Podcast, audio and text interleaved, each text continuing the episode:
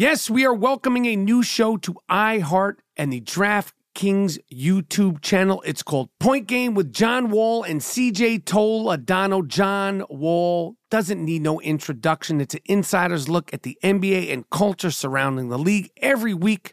The five time All Star and the number one pick of the 2010 NBA draft, John Wall, will give his unique perspective on the hottest topics in the league. So check out Point Game with John Wall and CJ Toledano on the iHeartRadio app, the DraftKings YouTube channel, or wherever you listen to podcasts.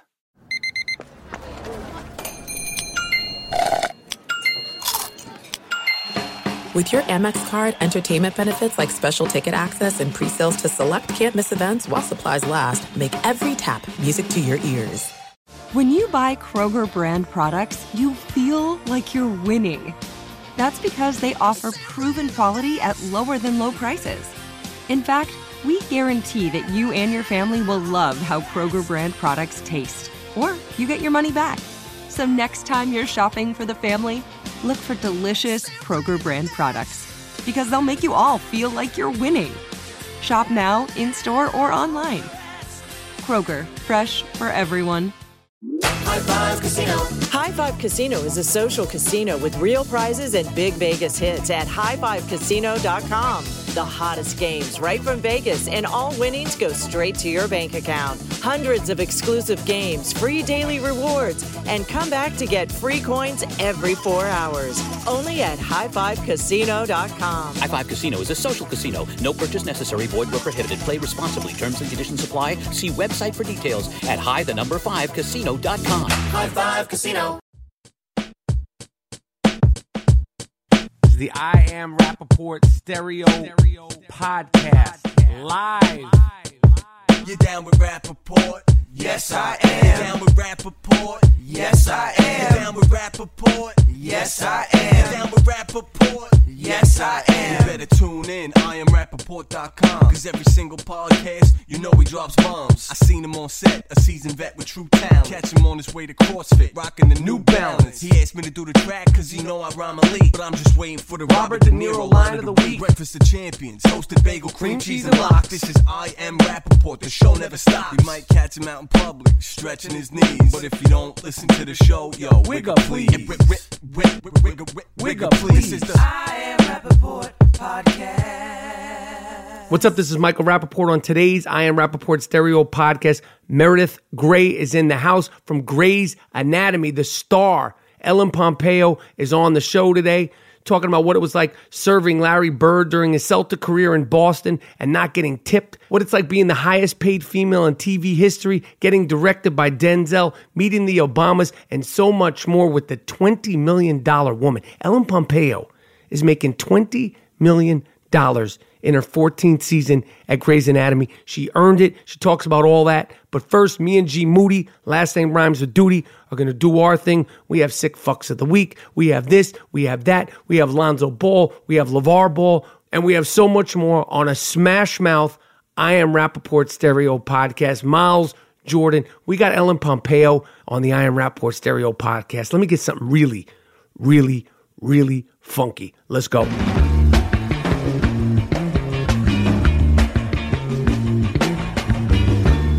There's no time like the present to upgrade your old uncomfortable underwear to Tommy John, the revolutionary comfort company for the modern man. Tommy John is committed to providing mind blowing comfort, not just in their underwear, but in all of their incredible apparel.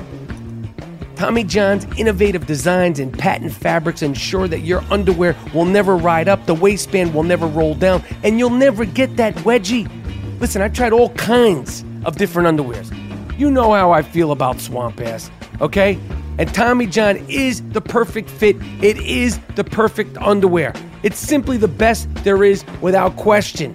They've got an entire line of comfortable clothing at Tommy John and includes undershirts that stay tucked, socks that never fall down, and just wait till you check out their t-shirts. Imagine soft, smooth, luxurious fabric that never shrinks or never stretches out. That's precisely what you get with a Tommy John second skin tee. Plus, all Tommy John underwear is backed by the best pair you'll ever wear, or it's free, guaranteed. So you have nothing to lose. Hurry up to TommyJohn.com slash butter, B-U-T-T-E-R, and get 20% off your first order. That's TommyJohn.com slash butter for 20% off. Tommy John, the best underwear, the best t-shirts, the best socks in the world. Go to TommyJohn.com.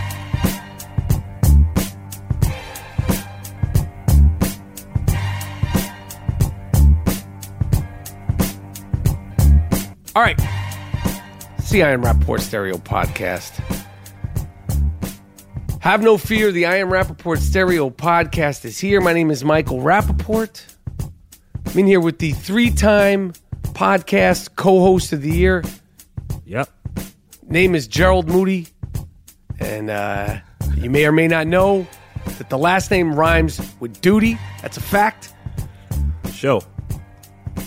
We are the Disco 2. Um, we are the epicenter of all things podcasting. Um, if you've never listened to the I Am Rapaport Stereo podcast, and I suspect there are a lot of you out there, we do not fact check at the I Am Rapaport Stereo podcast. We pride ourselves on being the only place for a non fact checking, hard hitting, smash mouth podcast experience. Mr. Moody is on the West Coast. Yeah. Uh, How was your trip east to West Coast? Oh, excellent. No uh, turbulence. It was like uh, just riding on a cloud from New York to LA. Can't complain. Pilots did their thing. I want to shout them out. Yeah, you're pretty generous with the shout outs if they get you there safe. That's pretty much, you don't have like a high standard. You're like, just get me there safe, Yeah, no and you'll get a bumps. shout out on the worldwide phenomenon. If it's no bumps, I'm happy, man. I could, I could make beats. I could, uh, you know, talk to the passengers. When it, when it's turbulence, I get freaked out, man. Did Did you have any incidents on the plane? Did anyone um uh, any No, no. fights on the plane with any any passengers? Anybody doing any stretching uh, in the aisles? Any uh, any issues? the seats were issued, so there's really no beef. When the seats are not issued, that's when you have a gold rush. I, I, I don't know why they would do that. I don't care if it's like L.A. to, to, to San Francisco or a short flight like that. There should always be issued seats. Yeah. And it, and it's it's the same way as if you're flying from you know L.A. to Hong Kong. Is that way everybody gets to the airport? They know what they're getting. If you if you don't like your seats, try to change it. If you can't change it, get a different flight. That's that's correct. Especially in, in this climate where everybody's you know scrapping and fighting, kicking and screaming, uh, you know, on flights, and people are you know bringing gerbils and hamsters on the plane and then getting upset. You know, we caught a lot of flack.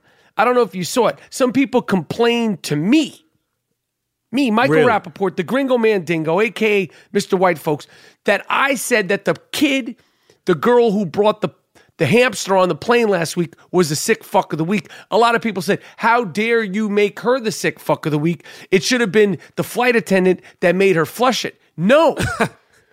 we are living in a society where you, people just think that they could just do what they want and not follow the rules and get a little Twitter feedback and shit's all good. No, that's not how it works. Shit's all Right. good. I stand by that girl bringing the hamster on the plane as the sick fuck of the week. Yes. Don't what kind of in. what kind of contamination, disease do you think a hamster uh, could cause on a plane? We don't know what kind of hamster that is. That's right. Yeah, you might infect the whole aircraft on some bullshit. Flush money down the toilet so we could go to the tarmac and get off. That's it. We don't want any incidents. People want to get to where they need to get to and get the fuck off the plane. That's it. Yeah. Um. So I didn't tell you this, Gerald. Yeah. Let me hear this, man. So you you actually might have been the first person that ever heard the term intermittent fasting. I, I said that. That's Yes. how I get down. I just said that. I just said All you right. were the first Give me- person that I just give said me it. props. I just said I just gave you the props. all right, all right, all right. I just gave you the props. Uh huh. So, as uh, the listeners may or may not know, and there are many listeners, and we got a ridiculous episode. We have another ridiculous actor guest. Okay, the $20 million woman Where? Damn. okay, from Grey's Anatomy, and she's a she's a grade A shit talker too. Ellen Pompeo. She now makes twenty million dollars a year. She's been the star of Grey's Anatomy for the past fourteen seasons. She's from Boston. She talks shit. She's fearless. I love her. Great interview. Okay, Oh. because people were raving and, and reviewing the Robert Patrick actor interview. Well, we got a whole lot more. Okay, Ellen up. Pompeo, she's just the highest paid actress on a television show ever. Okay, and she she came to the I Am Rapaport Stereo podcast. She came, she saw, she conquered. That's coming up in the show. But Okay. before we get to Ellen, okay, and Grey's Anatomy, and you know the question I asked her straight up. You know, it's like a phil- philosophical question. Yo, what would you do if you had $20 million? Well, I asked her. She actually is making $20 million a year. It's documented. We talk about all that. But Okay. back to the intermittent fasting. So I have ulcerative colitis, amongst other things, amongst a whole list of things. My health is fine, but you know, if you've ever spent uh, time around Michael Rapaport, there's a festivity of sounds, snorts, coughing, and moaning. Okay, but but I've suffered from the ulcerative colitis. So I talked about it last uh, month um, that I went and got my uh, colonoscopy. Okay, fortunately there was obviously uh, uh, no cancer. Knock on wood. That's wood. Um, and there was nothing serious. My ulcerative colitis, which I've been dealing with since I'm 19, since I'm 17, you know, there was a little slight inflammation, whatever. So I started talking to my doctor. I go, listen, doc, I've been dealing with this shit literally for so many years. I know my body. I feel good. I need a certain medication, yada, yada, yada. He says, I'm going to give you medication, blah, blah, blah, blah, blah, this, that, and the other thing. He goes, you know, I want to talk to you about a couple of things, though, that normally doctors don't talk about. So he starts talking about the possibility of marijuana uh, and, all that, but that may or may not be proven. I go, listen, doc, I smoke my shit, okay? And if you're encouraging me to smoke it, I'll smoke a little bit more, okay? But the thing doctors don't normally do, medical doctors, they don't usually discuss dietary things. You know, they're, they're medical doctors, so they talk about medicine. So he starts talking about certain things that I shouldn't eat. Um, he starts talking about probiotics and turmeric, how it, it helps inflammation in the body, so on and so forth. And then he goes, There's a diet by a doctor um, who works over at USC called the Prolon diet, P R O L O N. And he's telling me this in front of my wife. And he goes, he's, he's explaining, he goes, when the body is about to starve, when the body doesn't eat, three or four days into that process, the body prepares itself to die. This is a doctor saying this to me. I go, whoa, whoa, whoa, what the fuck are you talking about? Prepares itself to die. He goes, Right. let me explain. He goes, this diet, it's a form of a fast, and it's a form, it's an extreme form. You can't do this all the time. It's a five day diet, it's an extreme form of a fast that sort of tricks the body into preparing itself to die. And and I go, I, I don't like that you're saying this. Prepare yourself to die. I go, what the fuck? What kind of doctor is going to suggest that I eat or don't eat and prepare myself to die? And he goes, let me finish. My wife says, let me finish. Shut up. So I'm sitting there, and he goes, basically, when the body is starving, when it's when it's being when it's not being fed what it needs, um, it'll get rid of old cells okay, in the body, and and it'll start creating new cells. So basically, if you have something like I have with the ulcerative colitis, it sort of like can flush out the bad cells, bad toxins, but the bad cells in your body and recreate and reform new cells. Okay, it makes sense. So I read up on it. Uh, the, you know, it's obviously it's totally legit. It's a, it's a doctor out of USC. Um, I've done these juice cleanses before, but this is a little bit more. Um, it's a little bit more. It's a little stricter. So I, I started uh, the other day, and I am now on day three of my Prolon diet. And I got to tell you something. I got to tell you something. So far, so good. Okay. And you eat nothing. Okay. In the morning, you get some fucking soup. Okay. Oh my good. Wait, stop. Fuck this now. Stop. Uh, hold on. I told you. I told you this Fashion. Let fucking. me- let me I told you this fucking two years ago, and I was laughed and ridiculed and mocked. And you're saying the same fucking No, thing that I told is- you this is two severe. years ago. This is severe. Two years. Oh, go, go ahead, go ahead. This is severe. A- So so in the morning you it- you have like this. It's packaged. Everything is packaged and rationed out. In the morning, uh, the first day, I had a little soup and a bar. Now the first day it's easy. It's like you have a little soup, you have a bar, and then they have a, a morning snack. And I, for some reason, this particular diet is a is very fixated on olives but everything comes. So I'm eating like eight olives out of a bag, which is fine. Like, okay, it's eight olives. It's very salty. It's very, it's very tasty. And then for lunch, you get one of these bars. And then later on, you might get like uh, four or five more olives out of a fucking bag. Now, I have a problem with food and bags. I have a problem with wet newspaper, the smell of old school band aids, and food being next to paper. Anyway, when you're not eating shit, you learn to appreciate those eight olives in a bag. You you really start to appreciate them going into day two, you know, 3:30 in the afternoon. Okay? But the second day I woke up very irritable. Now, again, Mr. Moody, you know this very well. Anybody who who knows me, um, even peripherally, knows um, that I might be the temperamental type. yeah, yeah. You can only take you in doses, man. I, I'm not arguing with you again. All right, go ahead. I'm not arguing with you again. I, I am very temperamental, but I feel good. Now, the problem with day two and my temperamental behavior of day two is that I wake up a lot of times during the year when I'm eating like a pig, temperamental. Now, I can't figure out right now, as I am recording this I Am Rapaport Stereo podcast, if I am being overly temperamental because I have been eating olives, soup, and little fragments of health bars, or because I'm just me. I'm fucking confused. I went into Target today, Gerald. Now, Target used to be a place I used to look forward to going to. You could go shopping, especially when you have small kids. You go in there, you get all your soaps, your toothpaste, you get all your, your, your paper towels, all your facial facial wipes, everything you need. Yeah, they have everything in Target, correct? yes. It's turned into a shithole in there. The Target on uh, La Brea and Santa Monica had went down the toilets. They used to have great customer service, great vegetables. It was going in there today. Uh, it was like gladiators. People were in there fighting, uh, screaming, all different languages. I mean, it's a real hub. If you really want to get to know what it's really like in America, you should go into Target because you have all nationalities, all greedy as fuck, all trying to save a couple of dollars and their true colors come out. The workers don't like the, the, the customers, the customers don't like the workers. It's a real shit show in there. Okay.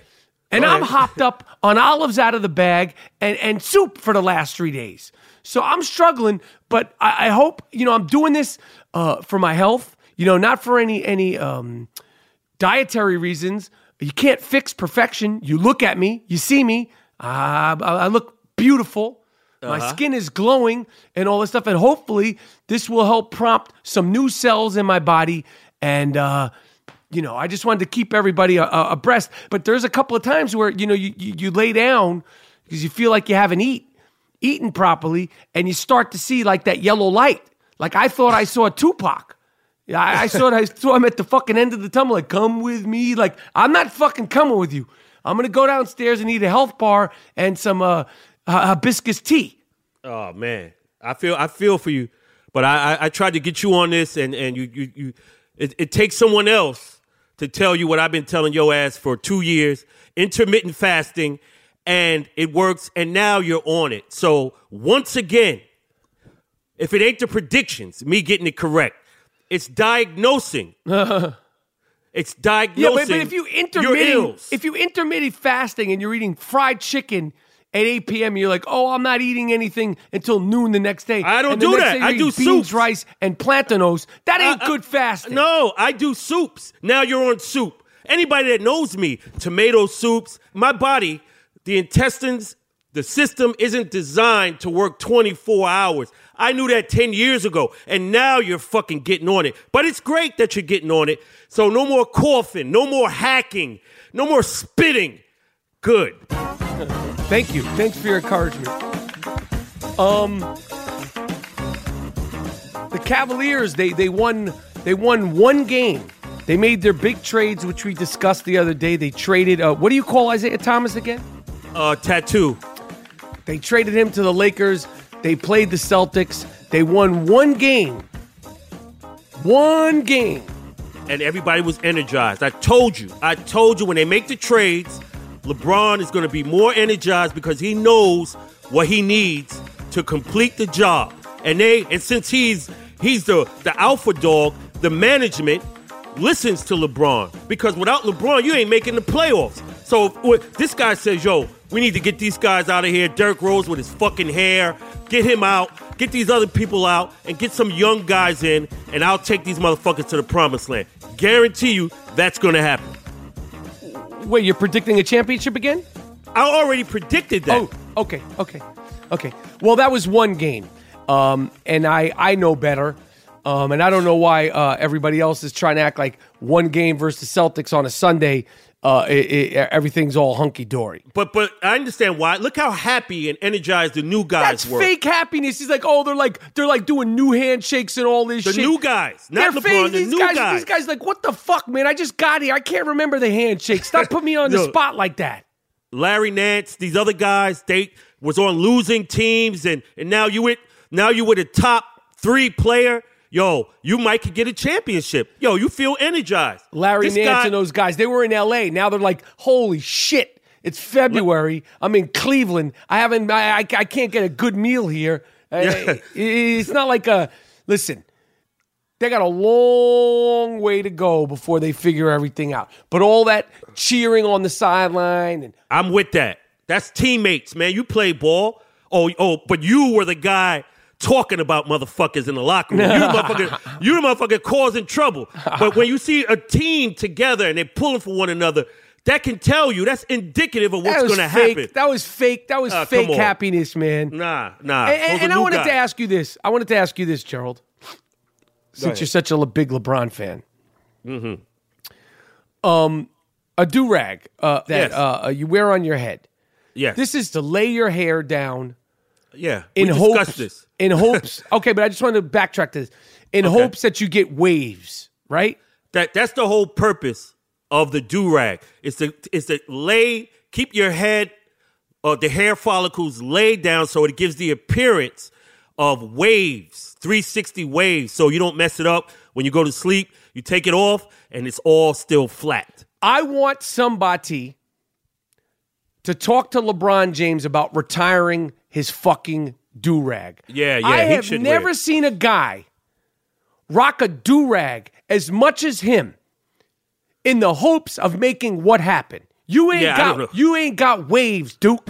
You got a mop. You you you got a dam. You got Yeah. divots on your shit. Yeah, yeah. The only He's- person, the only people who should be rocking do rags are people with hair. you don't have Yeah. hair. Why is this guy every time you see him, he's not on the court, pre-game, locker room, post-game, he's rocking a do rag. I, I couldn't tell you that, but it's it became a style thing too. It used to be you take it off, boom, you go out. Now people rock them as like a style thing, but I don't know why he wears But it. but but this is LeBron James. It's a style thing for kids, and it's a, and it's a style thing to get your hair laid down. You're not you're not that dude. you're you're not that dude. Why do you have a do rag on? I, I want you to talk to your man. Talk to your Yeah. man about like, yo, shut it down. Yo, let me tell, let me tell, LeBron, when you pass Magic Johnson in assists, take the do rag off. Just shave your head, my man. You look fucking batshit crazy with the Yeah, do yeah. rag on. You're not getting waves. Yeah, parlay that balding spot that everyone can see. Parlay that into a, a some type of endorsement deal. Exactly. Flip Yeah. it like you flipped everything else. Wait Yeah, till man. your teammates get to know the real you come mid March, early April. This little shenanigans of cheering each other on, that's going to go right out the window. You Why- heard what George Hill. You heard what George Hill said. What did he say? He said George Hill said he's the Batman, and we we all just got to be Robins. The people who play ball know what the caliber of player this guy is. They know. We're just like yo. We gotta we gotta help this motherfucker, and we could win a championship. Okay. This guy will pass first. Okay. Okay. They know. Um, I want to give a preview. Uh, this Friday, Uh, the Friday episode, you, as you know, we drop three episodes per week. Um, on Wednesday in prime time, we have Muggsy Bogues, the Muggsy Bogues, rocking with us on the I Am Rapaport Stereo podcast. I am Oh, hyped man. about that. Man, Okay. Muggsy. Muggsy, Muggsy should be a Hall of Famer. he should be a Hall of Famer. He should be a Hall of Famer, man. Um, and then and then on Friday's episode, I don't know who the guest is going to be or if we're going to actually have a guest. Um, but Friday's episode, me and G Moody, last name rhymes with duty, are going to be giving a full review, a full in-depth review of Lonzo Ball's first CD. He's dropping Oh. his first CD on Friday the 16th. Yeah. Born to ball. Born to Ball. He's got like a you know like a track list. He has the the goal. He's got the ego to think that he should drop a fucking hip hop CD during the middle of his rookie season, which has been far from Yeah. easy. Yeah. You're Disappointing. Still, you're still shooting jump shots in a slingshot form from the left side of your head. And during All Star Week, you want to put out an entire CD, not just a little mixtape song, a fucking CD. Well, the I Am Rapaport Stereo podcast will be there first, boots on the ground, to review it song after song, track after track, lyric after lyric. And I don't want to hear any shit. And we're going to listen to it a few times as unbiased as possible. This is Yeah. hip hop. I don't want to hear, yo, it's a 20 year old kid. Special Ed. Rakim was the- 20. Special Ed made one of the biggest songs. I got it made while he was still in high school with me and Gerald at Erasmus Hall High School. Q-Tip wrote Bonita Applebum when he was 17. Yeah. Rakim when he was 19. Big Daddy Kane, 19. So if, Illmatic you're in- came out when Nas was 19. He wrote the record when he was 16, 17, 18, dropped it when he was 19. There ain't no age in this hip hop. Shout out to Chi Ali. Age ain't nothing but a number. You're getting Word. the full review, the full I Am Word. Rapaport Stereo podcast review. Yeah. We don't discriminate, man. Oh, you can, no, you, no, no, no. You can rock this shit 14, man. You No, can be no, dope no. at 14. Roxanne Shante, she was like 16 when she was doing her thing. yeah. You want to put out an entire CD during your rookie season, during your uneventful rookie season, during All Star Week? Well, I can't wait to hear it, mi amigo. I'm a consumer and I'm going to judge it and I'm going to be fair. oh, yeah, we're going to be really fair. Yeah, we'll be fair. Uh, speaking of the Ball family, your guy Lonzo, uh, LeVar Ball, he just said this the other day. I want all three of my boys to play for the Lakers, but if that does not happen, I am telling you what's going to happen first. If they, meaning the Lakers, if they don't take Gelo this year, I bring back Gelo over here to Lithuania to play with Melo for two more years. Lonzo will be on his third year, and I want to let every NBA team know that Lonzo is not going to re sign with the Lakers, but will go with any team that will take care of my three boys. That's oh. my plan. Oh, man. If I'm the Lakers, I, I, I trade this guy while he still has some value left. Damn. So you're Let's go. basically trying to strong arm the Lakers. If you're going to take one, you got to take them all. Yeah. I'm going to tell you they- something right now. Unfortunately, Gelo Ball is not going to be in the NBA. That, that that's my scouting report. no, I've watched him play. Th- th- he's not going to be an NBA player. He's like, they have to play with one another for them to be in the NBA. That's what he's trying to do. Well, you could take that to AAU. Take it on the road. Have them be a touring family basketball team out throughout Europe. Barnstorming Europe. Yeah, they're like the fucking Beatles of basketball. He's basically he he threatened. He said if they don't take all of them, you get none of them. Right. Trade this guy now. Trade him. You could get some value for Lonzo Ball. This is only going to get worse, and it's going to only get realer if I don't know about the youngest one, the one who looks like uh, Teen Wolf, but the kid Gelo, the one who was thieving over there. Oh, He uh, boost- he he's he's not he don't have an NBA game. man, if you could accomplish that, man, you're, you're great. But man, I don't, I don't know how that could be done. I think he's hurting. Man, they, that's clown shit. It seems kind of clownish right now. He said, "We don't have to go to any draft. Just sign him in a free agency. You don't have to give Gelo 15 million. Give him a million dollars for 3 years. We'll take it cuz they make so much money off the court. They lose spare change." Right. Loose. Yeah, that's spare change. Okay? He said he said the salary of the NBA is spare change. Okay. But he's dead ass. Yeah, he's bugging. He's wilding for the night. Um, Yeah. That's the, uh, the the ball uh, the the ball family update uh, of this I Am Rapaport Stereo podcast. Um, what else you got, Mr. Moody? Oh man, um, shit. Oh, you was talking about diets and shit, and you know, uh, Khloe Kardashian had a, a, a diet that she had broadcast or whatever, and a registered nurse tried to emulate that diet, and she got so weak from the diet that she couldn't even go to work. like, like she tried to copy the diet, and and she did it for five days, and she fucking passed out basically, and couldn't couldn't fucking uh go to work because the big uh, Khloe Kardashian left out the fact that she had a stomach surgery. Right. So so so these these women don't they think they could do that, but they leave out that the fact that she had a stomach cut. So you, you, it's false advertising. So I just wanted to say that. Complete false advertising. Yeah, oh, by the way, did you see the uh, did you see the official President Barack Obama paintings and the First Lady's paintings? Uh, you know, they get to pick the artist, The portrait, yeah, the portraits. yeah, presidential, yeah. So I like I like Barack. It was it was good. It was good. Yeah, I like Barack's. I, I love uh, Michelle Obama's. I, I liked hers better. Uh, I felt like Barack's uh, was was a little bit busy. I liked the way he looked. I felt like the flowers.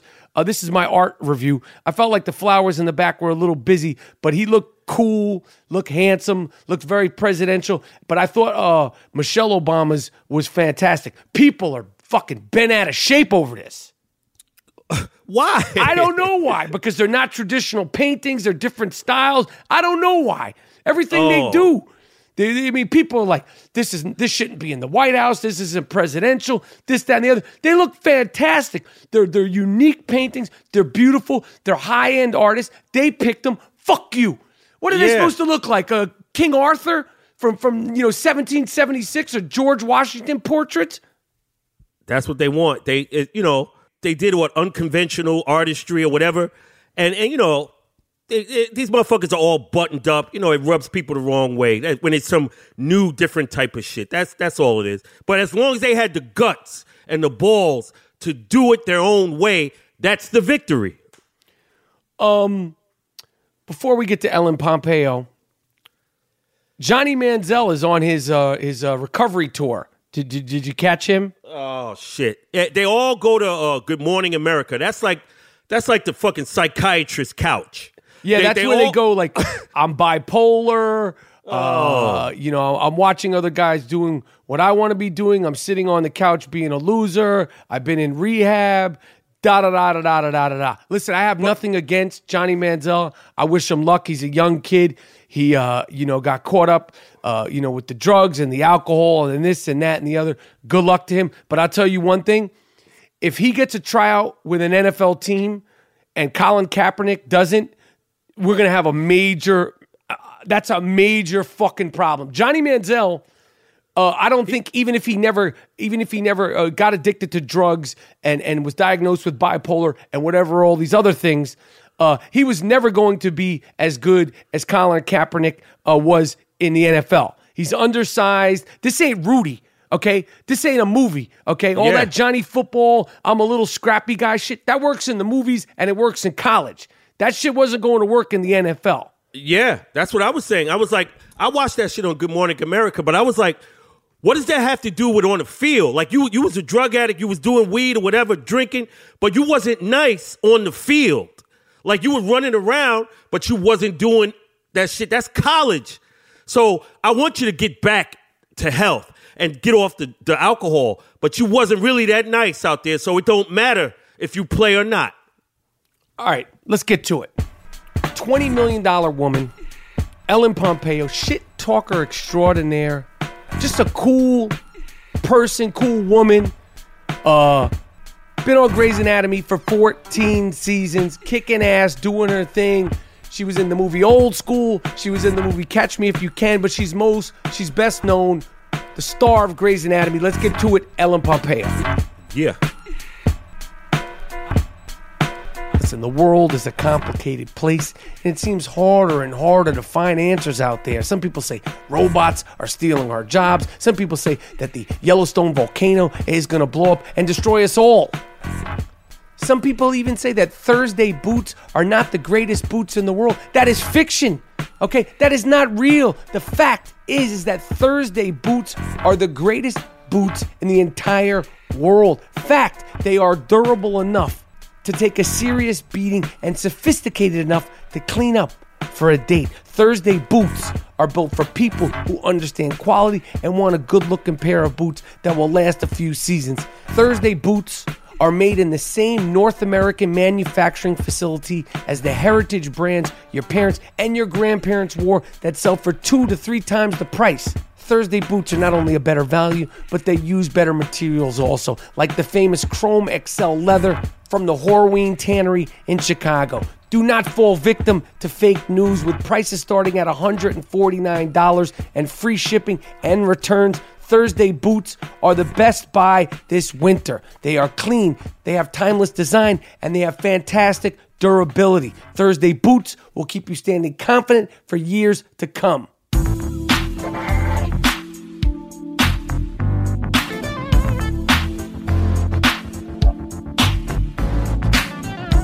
All right, Ellen Pompeo. I'm a big fan, been a big fan, and this is what I've noticed right away. Because I've seen you, I've been a fan of yours as an actress, and obviously on Grey's Anatomy, and then I've seen you a lot uh, on on talk shows and stuff like this. And I and I had a feeling because I know you're from Boston, but your sweet spot. Let me say this: like my sweet spot as an actor is like I play whatever. Everybody has a sweet, but you come off very like very sweet, very. s- but I but like I was like I knew there was a little bit more of an edge to you just in meeting you five minutes before here. Like you're a Boston chick. Yes.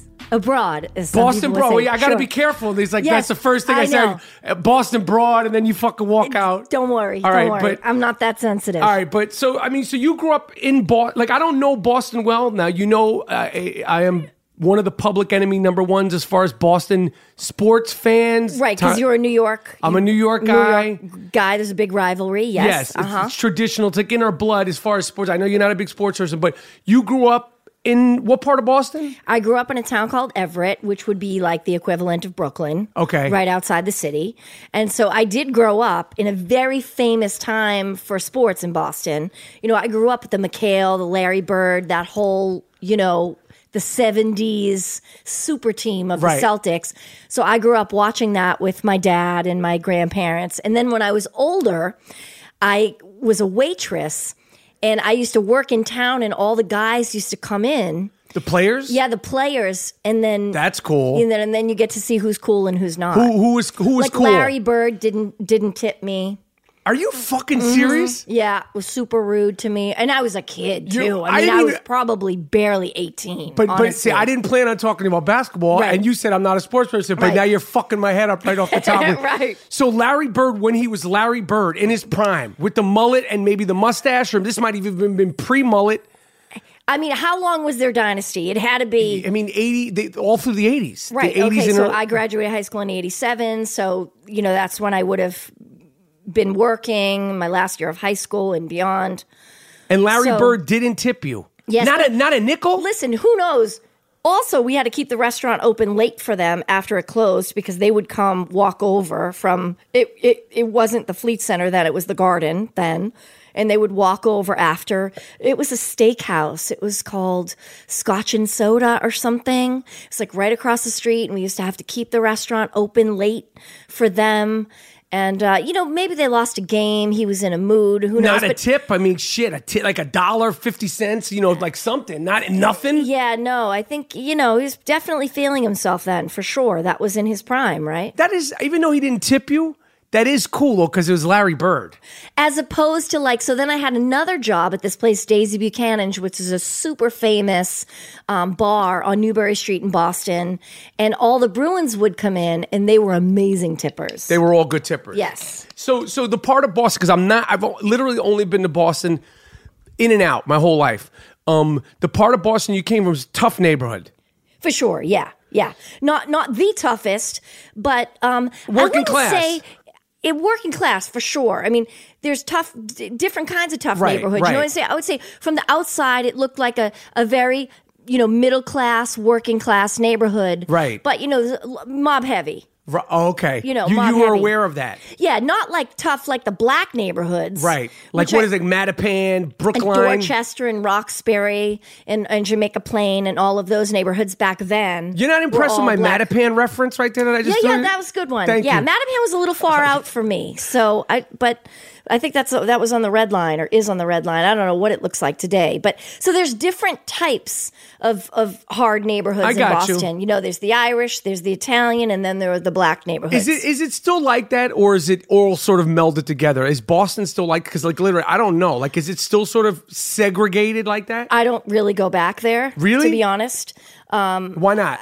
I- it's just not, you know, I, because I love the weather here in California, you know? Um, all my dreams came true here. So how did you wind up for a girl from tough part of Boston wind up playing roles that are always so sweet? Because that's sort of your sweet spot. Like, how Isn't did you? funny? It's like uh, people see me and they're like America's sweetheart. Wait a second, she opens her mouth and I don't know. I guess it's You like, know what I'm saying? Yeah, no, I think Like, because that's like that's what my you're good at. You're good at that. I guess it's my physicality. I'm pretty slender. I am, you know, I'm a small person. I'm I'm thin, I'm blonde, I have fair skin, I have green eyes. Right. So I'm, you know, I guess I, my small stature and I my face, I have like a a, a sweet face. I But guess I could see before you playing like a mouth. tough. I could see you playing like I mean, just talk. I was like, I could see you playing like a like a whole other. I oh, mean, I'm not dying to. like I'm a tough to. fucking Listen, street, you every mo- whatever. every movie they've made about Boston, the town, Gone Baby Gone, like every wait, Gone Baby Gone wasn't Boston. Was, yeah, it? it was gone. Was Boston? Was it Boston? Yeah, because Ben Um, Affleck, it was Boston. Every time they do a movie, you know, uh, I want to play uh, the fighter. I wanted to do that movie so bad. Uh-huh. Um, every time they do a movie, The Departed is like, Right. forget it. You know, I could have just completely crushed it because I was so in deep in that whole world. Were you really? Yeah, yeah, kind of. Um, you know, deep to the point where now I realize how deep in I was. At the time, I didn't really have any idea I got how you. bad those guys that I was running around with were I got you. because they were so nice to me.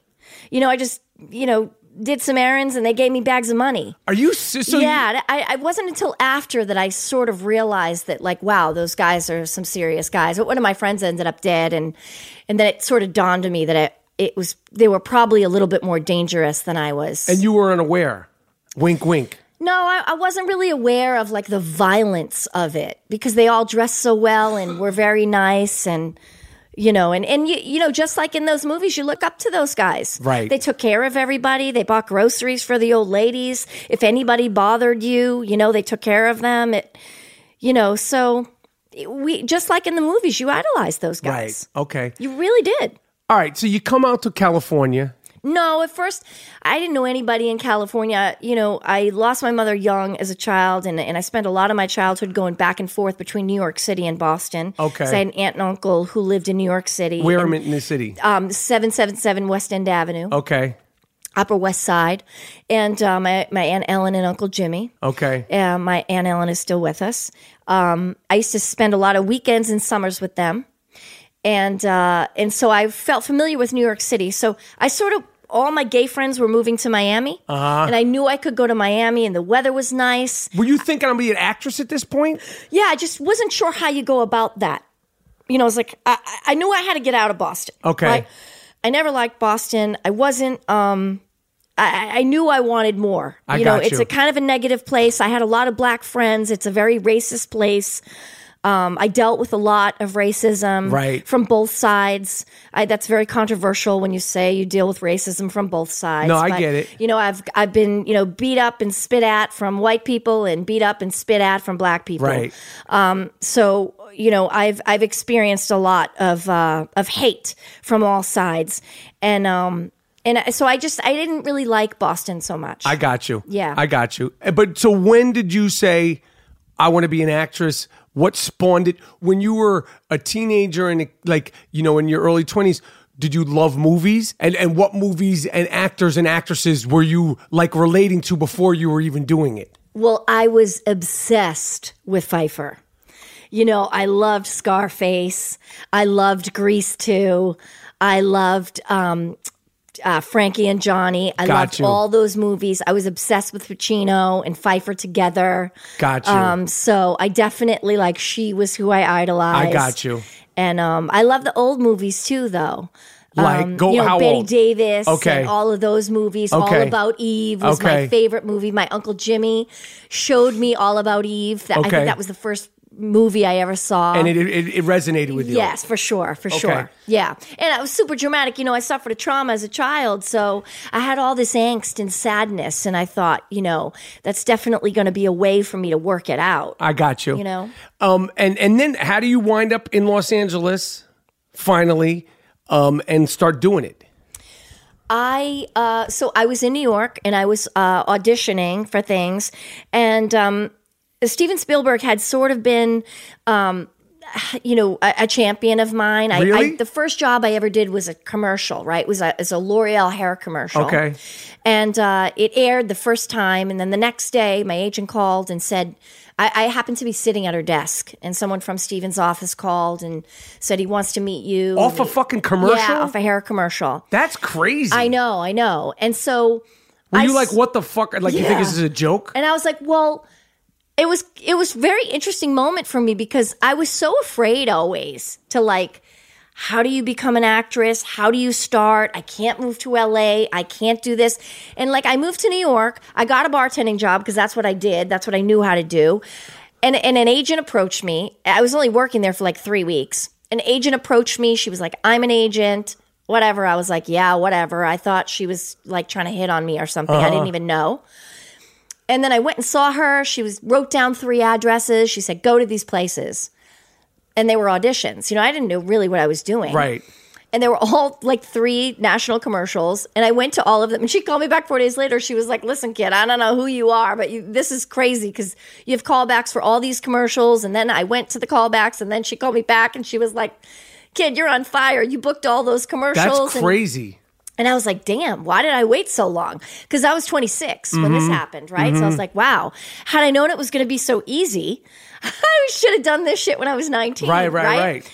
But, um, Especially with national commercials. yeah, yeah. So then I was doing commercials, and, and then Steven saw the commercial, and then I said, "Oh, okay. Well, I'm getting some looks. You know, um, this is good."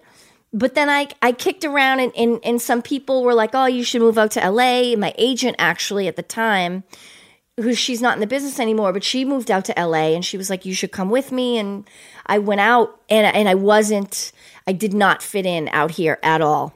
I didn't look like the other girls. I didn't have fake boobs. I didn't have a tan. I wasn't wearing mini skirts and high heels to Right. auditions. Right. You know, I was like wearing my Adidas and my baggy jeans and Right. no makeup and kind of tomboyish. Right. And she, I would go into auditions and, and she would call me and she'd be, she'd say, "Did you go?" And I'd say, "Yeah, I went to the audition." And she'd say, "Oh, they don't remember you." I say, "Okay." they they literally You were like, making no impact. I was making no impression. no impact. I was like auditioning for like Dawson's Creek, right? Okay. And like making no impact. Um, and so then I um I I came I went back to New York and I would get put on tape for things and then directors would just and then I got this Avy Kaufman, who I'm sure you know is a big casting director Yup. from New York, called me one day and she was like, I heard you're in LA. I need you to go read for this movie for me. And I said, okay. And I read the sides. And of course, like all actors, I'm like the worst of them. I'm like, this part isn't right for me. I'm not going to be good at this. This is terrible. Why do you think I should do this? She was, you know, Ellen, just shut up and just go, please. Uh-huh. So I go and I end up getting the movie. And, and then which was Moonlight Mile. right. Um, and with it- young Jake Gyllenhaal. with young Jake Gyllenhaal, who I had met like two weeks earlier on the street. I was sitting outside of Jones on Third, Uh huh. and uh, and he came up to my car and was like, "You're so beautiful." And I, he That was his wasn't- pickup line. Yeah, he was. Would he start with "You're so beautiful"? Well, he Like, that would make women swoon now, like, yeah, young- yeah, I mean- no, I think he said like you're the most beautiful girl I've ever seen or something. That's it the was very fucking opening smooth. line. Yeah, it was very smooth with But- the eyes and all that with shit. the eyes, but he wasn't Jake Gyllenhaal. But So still, I but had he- no idea who he was. Right. So it's like beat it, asshole. and no, actually, it was like, oh my god, this sweet kid. Because like, by the way, now I'm 30. okay, he's right? younger. He's younger. He's Right. like 19. I got and you. I'm 30. Right. So I said, listen, I'm going to tell you two things. No, number one, I'm probably older than you think I am uh-huh. because I looked super young. And number two, don't be embarrassed because you made my day. Because I kind of was like, you know, yeah, yeah, that's cute. You know, I gotta go. But he was just a guy then. He, no, he did shit then. Because he- Miracle he Man was, was. he was doing Donnie Darko and he was filming all those movies or had just Right. wrapped But he wasn't movies. Jake Gyllenhaal. No way. No one knew and had no idea who he was. Okay. He was definitely adorable. But He's just a smooth motherfucker on the street. Yeah. And I just knew he was younger. And I sort of, you know, had to get out of it in a nice way I because I knew he was a lot younger. I got and I you. didn't want him to feel bad because I was having a terrible day. I got you. I moved to LA. I had it was cars. You I had to drive. it. I had nowhere. I had no idea how to get to auditions. Right. Yo, this was before Waze and Right. you know those Thomas Guides. Yes, I know. Tom, Thomas. Scott. If you if you don't know what it is, it was it was like a, a three inch telephone book. telephone size book where you could decipher the maps. And this is before like navigation. I, I lived off of Thomas Guide too when I came Yeah. out here. And it would drive you nuts because sometimes you couldn't figure out. But when you did crack the code, it was like, holy shit, I could get from one place to another place. Yeah, if I could just get to that place without being late. I'm surprised You know? Thomas Guide didn't come up with their own app. You're so right. They missed the Like boat they should have been controlling all that shit. Yes. Like instead of navigation or Waze, it should be Thomas Guide. The guy who created Thomas Guide is probably like fucking miserable somewhere, broke. Be like, they took my whole shit. You're right. I uh, never thought of that. I, I, Thomas Guide was a motherfucker. Yeah. All right, so go ahead. So you got Miracle Mile. So Moonlight Mile. Moonlight Mile, So I- sorry. that's okay. So I got Moonlight Mile, and then from that, Which is a good little film. gr- a great film. It was based on a true story of Rebecca Schaeffer, a girl who was uh, murdered by a stalker. Um, and uh, it was the director, Brad Silberling's girlfriend at the time, um, it, when she was murdered. And it was his sort of love story uh, to her parents about the relationship that he had with her parents after she had passed. It's loosely based on the events. It was, it was, uh, you know, he changed the events, but he wrote it and directed it. It was something so dear to his heart. Um, the movie wasn't as big, I think, as we all would have hoped it would be. But it was critically acclaimed. It, was, it got talked about. It, it did. It and this is when talk- little it- movies, you know, like they, I don't know, they, they matter more than they did then, but like little movies, like they would stick out. Yeah, I think the subject matter. I think for the studio, the subject matter was sad. Too Right. sad. Right. You know, they didn't know how to market this movie because it was about a girl's death. Right. And the family grieving. Right. So, you know, I think that's, you know, on the business end, I think that's what happened to the movie. But it did its job by the way of everybody noticed me from it. And you started getting, and so what was that like for you when you start getting hot for the first time? Like where you're you're in a legit movie with Dustin Hoffman, young Jake Gyllenhaal, and and people are starting to call like, and you're 30 now. Yep. And so Yeah. what what was that little experience like? What meetings did you take? What was cool? What was like the most exciting sort of thing from that? uh, I was like, damn, why didn't I do this sooner? right? I didn't know it was going to be this easy. You know, and from, so I started when I was 25. I went to New York when I was 25. So from 25 to 30 is a relatively short time. It took me, you know, five or six years. I did struggle in that time. You know, it's not like I, it was all roses. Every time I would come out to LA and nobody would know who I was. Right. Then I would go back to New York and do some commercials and make some money. But, um, so, so it was, I met everybody. I mean, I I went into Harvey at the Peninsula. I got sent up in there. I signed to CAA, and Oh, um, yeah, and uh, And you're all- doing general meetings with this one and that one. general meetings, yeah, auditioning for with this Warren one. Beatty, uh, uh, Harvey, um, Sam Mendes, all of them. You know, uh, J.J. Abrams. I met. Um, you know, Sam, Sam Mendes. We we laughed about it later, but Sam Mendes said to me, you know, don't do television Right. And I said to him, I met him for that movie Road to Perdition. Yes. And it was a it was a an audition for the role of a waitress. It was oh. like one scene. She had no lines. And I said, you know, Sam, you have the power to change the game for me right now. I, can, I look great in a waitress uniform. I've worn one my whole goddamn life. You can't just give me this one. I'm not doing an extra scene, motherfucker. I'm not Yeah. playing an extra. But I will. I was fine to do it. You know, he was the biggest thing. Jude Law Yeah. was the biggest thing at the time.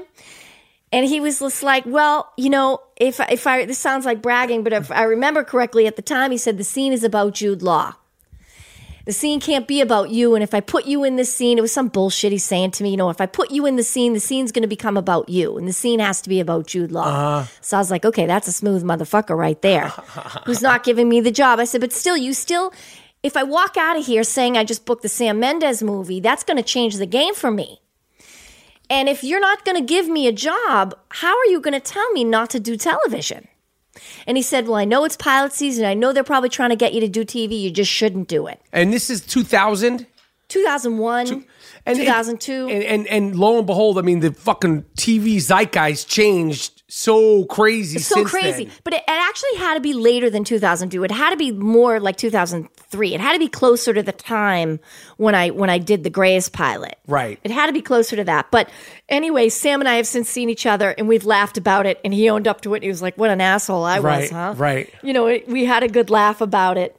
Um, but yeah, I, listen, and I give Shonda Rhimes a lot of credit. I, I think Grey's is is partly responsible for changing the TV game. For Sure. Absolutely. I mean, I think the whole, I mean, the TV game, I mean, I think the, the pinpoint is James Gandolfini, The Sopranos, and that's Yes. cable, obviously. Yes. And then Shonda on ABC came in, and I mean, you, she's taken it to another level because, you know, the exposure on ABC, i- i- no matter how good Showtime, HBO, and any AMC, all that stuff, ABC is everybody has ABC. Right. And and now it's like, I mean, the the, the movie business. It's like unless you're doing a, a DC Comics movie, uh, even the movies, uh, the smaller movies, it's a weird time because the smaller movies get nominated, but no one sees them. Right. Right? Like, if you and look there's at- still an incredible bias, right? Like it's, It's- not like it's I could ever be up for. I I mean, listen, I I work you know ten months out of the year, and I, and I don't have a lot of free time anyway. But it's it's not like anyone's checking for me for.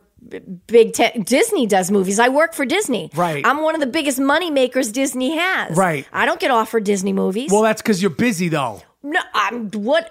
And they listen, don't see- whatever. if they wanted to make it work, I mean, this is Right, the they bias it that work. it is. But girls won't talk about that. Actresses won't talk about that. They won't say nobody wants me. Right. I'll say that. I'm okay. right. I'm okay to say that. But That's you- what it is. When you say nobody wants you for movies, but in this day and age, where we are now, 2018, like movies, it's like if you're working on a TV show and successful, you have kids. Like For sure. fuck, It's- am I going to do this? Not not because of not the money, but like even creatively, like the only reason why you'd want to continue working in between your schedule and being a TV actress. Let me tell you, motherfuckers, it's not easy. No. It's a lot of time. You got three kids. I don't care if the show's been on 14 years, one year. It's a grind. it's an absolute grind. You'd have to be really- hard, hard work. It'd have to be Yeah. something special for you at this point. For sure. And, and it wouldn't be money involved. It'd have to be like you really want to do it, right? Right, but I'm saying even you know five years ago. Uh-huh. I'm saying even before I had kids, or eight years ago before I had kids. You know, there's a real stigma attached to um, to network television actors. That's I true. think. I agree. You know, I there is. agree. and that's okay because listen, you know, everyone's got to eat. You know what I'm saying? And you don't need the whole pie. I don't need the whole pie. Right. I have a slice, and I'm good with that. You got a big fucking You know what I mean? slice. I we're gonna get to slice. The, Yes. we're- we're- I want to get to that. All right. So, Grey's Anatomy. You read this pilot. Shonda Rhimes is in Shonda Rhimes. You uh, have, you know, you've had success in some films. It's not TV now, where like TV's the place to be. Sam Mendes is telling you don't do TV. You're probably like, I want to be the next Michelle Pfeiffer and all this stuff. When you got to the part of testing, n- like when you're auditioning as a, as a younger act or, or at any point, they have you do network testing. This is like the final sort of. I didn't do that though. So Tell- break so that I had down. Done, How'd so you I get done Grey's Anatomy? Of, That's my fucking done- long-winded question. I had done a couple of. I had done like uh, Eternal Sunshine of a Spotless Mind with Jim Carrey and Michel Gondry. Uh, Daredevil with Affleck. Yep. I was trying to work Old with, school. You know, Jon Favreau directed that. Old school, Which is I a classic, Which is classic. a classic. I was trying to work with dope directors and do great movies. Even if the part was small, I was just trying to be a part of really good projects. But I kept sort of getting cut out. You know, I did Catch Me If You Can with Steven eventually. I ended up doing that with Leo. And, um, and he was super cool and like let me pick the part that I wanted, which was really cool. nice. Yeah, I love that guy. He's amazing, that guy. But, but before you skip over that, what was uh I mean Leonardo Um, So- DiCaprio is such a star, such a like he's like the last of a dying breed in terms of For he- sure. He, don't have to do any talk shows. He's Leonardo DiCaprio. What is your takeaway from working with Leonardo DiCaprio? I mean, listen, Leo and I, you know, we have a birthdays very close together. His birthday's like the day after mine. I mean, I, I love the dude. I love him. I think he's crazy talented. I'd watch him sit on a sidewalk. Yeah. You know, um, I really am a, I'm a huge fan. And what about Spielberg? What is he like to be directed by? I my experience on that, you know, I was so nervous, man. You know, my first day, I had to show up and I had to like jump in a bed with Leo. My first day on a Spielberg movie. You know what I mean? My first scene was like in a bed with him. That's so crazy. I was too nervous to even know what was going on. You're just there. yeah, it's like I was out of just body like, experience. you know, out of body experience, like all my dreams coming true.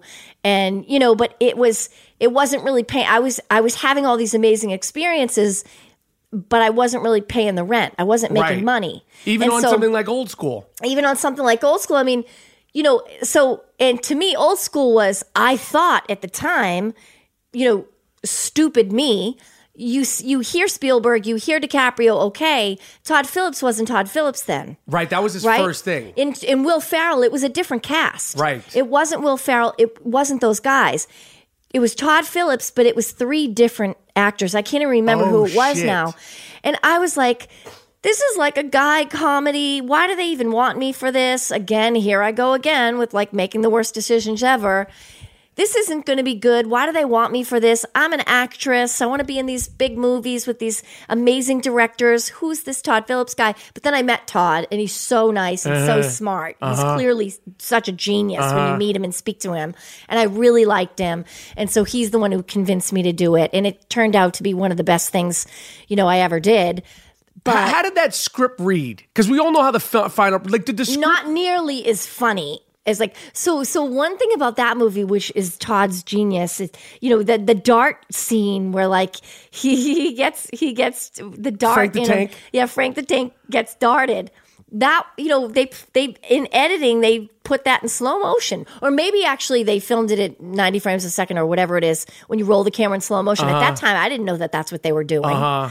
you know and um and so when you see that and it's in slow motion it's like ah you know that that was in my infancy stages i don't know what the fuck i was doing or what was going on i was just trying to you know not to get in trouble or stand in the right spot and say the right line I got know?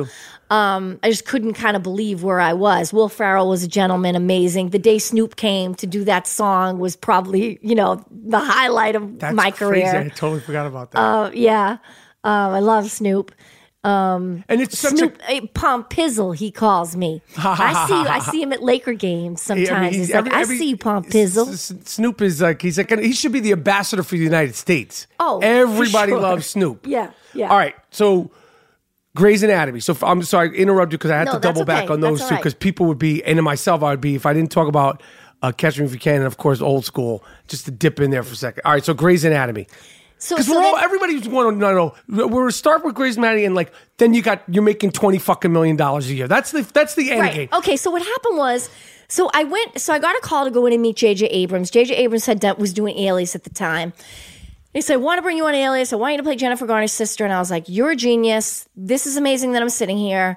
I really would love to work for you, but I don't want to be Jennifer Garner's sister. Um, you know, did this movie and that movie, and I really want to be a movie No, star." not about Jennifer Garner. You just didn't want to play this this second. Yeah, I didn't. Well, the truth is, is listen, I had been in Daredevil with Jennifer, right? And the girl's so gorgeous that the whole movie became about her. I mean, no one's even looking at Ben Affleck. Honestly, it's all about Jennifer Garner because she's perfect looking. And I got cut out of that movie. Right. So I was like, I, you know, I'm not stupid. This ain't happening you know? again. Right. I don't want to play her sister and get, you know. So I was like, I'd love to do my own show. If you want to write me a show, I'd love to do that. That's And cool then- that you had balls to like. I mean, confidence and balls to say that shit at a young. or or he you know like he said like you're crazy. Like okay you're saying no to me. But like in a nice way. So so he i was he was like what are you gonna go do now? I was like i need i need money right? Because i needed money because i kept getting cut out of these movies and whatever. And holding out for good directors wasn't i wasn't taking any money jobs so I needed money. So I was going to go to Spain to do this TV movie of the week in Spain with Billy Baldwin. So J.J. Abrams is laughing at me and he said, You are going to pass up this opportunity to work for me and you're going to go where? You're going to go to Barcelona to do a movie with Billy Baldwin? So a TV movie of the week, no less. And I said yes because I'm going to get to live in Barcelona for two months. They're going to give me a bucket of cash, and um, that's what I want to do. I want to go see Spain. You know, I've never been. So he was like, "Okay, kid, you're kind of crazy, but go ahead." And and uh, and you know, of course, I actors are notorious for making bad decisions Right. on their own behalf. Right? Right. We're notorious. Absolutely. So we're our own worst enemies, can't get out of our own way. So I do this movie and then this stupid movie of the week in, in, in Barcelona. I had a great time with Billy, though. He was a gentleman and we had fun and saw all the sights and ate great food. And I came back and uh, I get a call that uh, Alex Kurtzman and Bob Orci, who were writers on Alias, who worked for JJ, were going to write a pilot called Secret Service and I could go screen test for the lead. Okay. So I was like, dope. Okay, this is what I'm feeling. This is it. So I want to go do that. And then my agent calls and says, there's a there's a medical pilot at the network that Lloyd Braun really wants you to do. They don't want you to do the Secret Service show. They want you to do the medical pilot. And I said, I don't want to do a medical show. I want to go do the cool Secret Service show. Right. Let me go do that. So they let me, they entertained me and let me go screen test for the Secret Service show. Uh-huh. And then they said, you know, that Glock looks ridiculous in your hands. You're 90 pounds soaking wet. Uh-huh. They want you to do the medical pilot. So I hemmed and hawed and I don't want to do it and do my, my thing that I always do and say no before yes. And then um, finally my agent was like, Ellen, just do the pilot and make some money. These things never go. Stop it. So I was like, okay. So I, I went and did the pilot to crazy. Grace. I didn't have to audition. I didn't have to screen test. I didn't have to do anything. I went and met Shonda um, at Barney's uh, Greengrass. Uh, we had lunch, French fries and chicken salad, and I sat and spoke with her, and I really liked her. And I said, okay, I'll, I'll do this. I like this lady. And that's and then And then we did the pilot. 14 years later. We did the pilot, and we were hearing through the whole thing. We're filming the pilot and filming the first shoot. We had an order for like thirteen, right? And and we were hearing the whole time the studio didn't like the show. They might not air it. They cha- try to change the name at one point to Complications. The next it was originally set- Grey's Anatomy. It was originally Grey's Anatomy. Then they they didn't like it so much they were trying to mess around with the name and change it and. You know, so they- interesting. Like when you so look back and- at things. this is also this is also my version of it, right? Right. This is also my version. You're sure getting- Shonda has her own version of Which how is it probably came way together. worse, right? I mean, who knows? But I'm saying in terms of dealing with the network, like the Yeah, the, yeah. the, the stress and like it's going, it's not going, Yeah. and uh, you know it's Yeah. happening, it's not happening, and you think it's you didn't even want to do it. Essentially, Right. you want to go shoot guns, Right. and and be a Secret Service agent. Yeah. When did the show go from uncertainty to like this is a good show? the day after we premiered. We so so they gave well they they must have had some promise in the show because they gave us the time slot after Desperate Housewives. And at that time Desperate Housewives was a smash, right? They were doing like 25 million people. That was back then you'll listen to me dating myself, but that was back when TV numbers were 25 million. Right. You know, people just- have hits on the air now. They're calling 8 million people. It's a hit. It's a smash. 9 million people. We used to do 25 million people. I think the Super Bowl episode, we did like 26 million or something like that. But that was crazy. when numbers were huge. And so Desperate Housewives was their breakout hit. They gave us the time slot after Desperate Housewives. So that's when we kind of knew, well, they're giving us a great chance. Mm. Because, you know, your time slot is everything. Mm-hmm. So someone believed in something to give us that time slot. Mm-hmm. And so once we had that time slot, we aired after Desperate. The numbers were huge. And then it was like off to the races. And it just kept going. Well, yeah, we had one day of work left shooting. So we aired on a Sunday night and then we worked Monday and that was our last day of season 1. So then we had the whole, and then the whole ep- the whole season, the nine episodes would air, but we were on break. So, I mean, I've had great fortune, but the, the, the kind of television sex, and I'm not even into the money thing, but the when you you're going two, season three, season four, season eight, nine, ten, all the way to season 14, and you know, like, yo, this show's coming back. How much of a relief? Forget the money stuff, because I want to get to that. But how much a relief of the stress of knowing, okay, I'm starting to work in August and I'm going to work eight, nine months out of the year. How much value is in that for you as an actress? Do you know what I'm saying? As, as and as a person, because so much of what you deal with as an actor, as an actress in this business, is the uncertainty. My next job, this is my last job. Is this show going? Fuck, I just did this show. It's great. It got canceled. Oh, I did one season. Oh, we're gonna do two seasons. It got canceled. And then you know, like it, to have that sort of like, this is my fucking job, and it's a dope job. It's successful, and you're gray. You're Margaret fucking Gray. Like, uh, for- like how much? just- Meredith. Mer- Meredith. Sorry. That's okay. How much is that mean to you? Like to have that sort of like certainty, as opposed to ninety nine point nine percent of even the greatest of great actors have so much uncertainty. It's everything because the truth is, is so I just now started feeling secure, just like now. And for year season fourteen. I, I, I always have been like Justin Chambers and I, who plays Alex Karev, is a, you know a really dear friend of mine, and he and I are, are very close. And I always say to him, you know, this is the last year of the show. This is the last year of the show because listen, I mean, I never get comfortable because you know this business, you know this town. You say one wrong thing, you're done. You do one wrong thing, you're done. You do something you didn't even know was wrong, you're done. You say something you didn't even know was wrong, and you're done. So I've never taken it for granted. I always feel like, oh, they're going to hate us next week. Oh, you know, and and maybe that's why I'm able to get up and grind the way I do and work the way I do. I, I have a strong work ethic. I've been working since I'm young.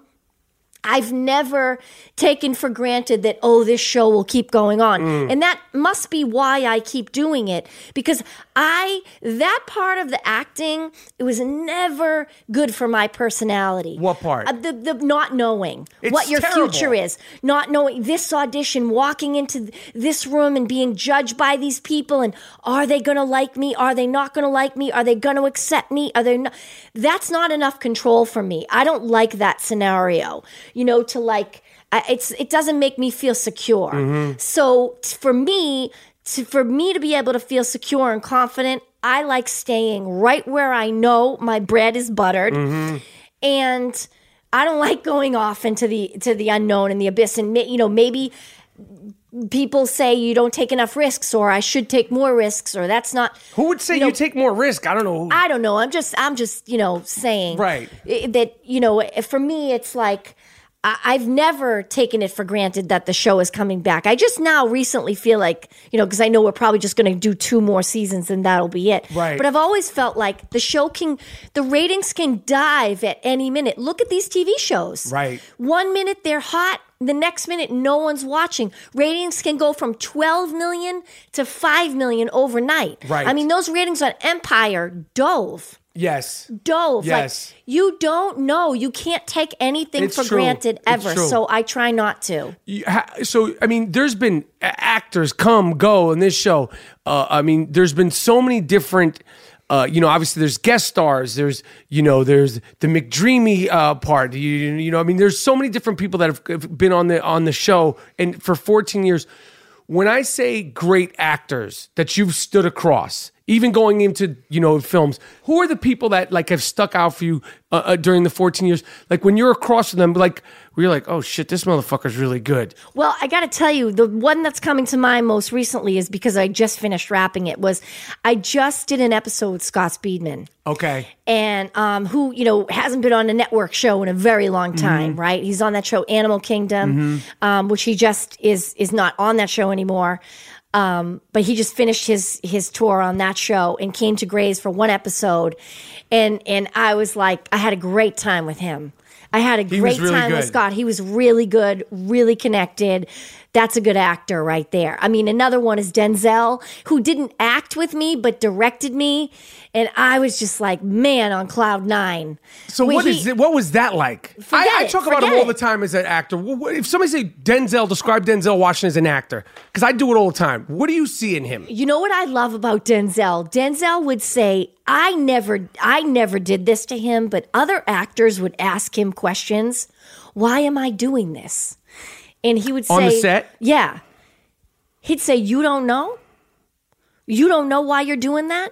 You need to know why you're doing that. What the fuck you asking me for?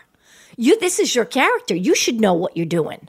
You know, he respects people who are confident and who know what they're doing and um and and I I never asked him anything. I would never ask him that question. Um, No, never, right? Right? Nor would I. Um, but That's- I, I, that's he's, cool. He's a super intense man. You talk about people who have a vibration, you know? Um, he's got a vibration, your aura, your vibration, whatever you want to call it. There's certain people that have it, right? They just walk in a room and you know they're in the room. Even if your back is to them, you feel some energy shift in the room. That's a star when the energy shifts in a room. And, you know, Rihanna has that. Oprah has that. Barack Obama has that. Have you been around Barack Obama? Yep. Leo has it. Yes. DiCaprio has it.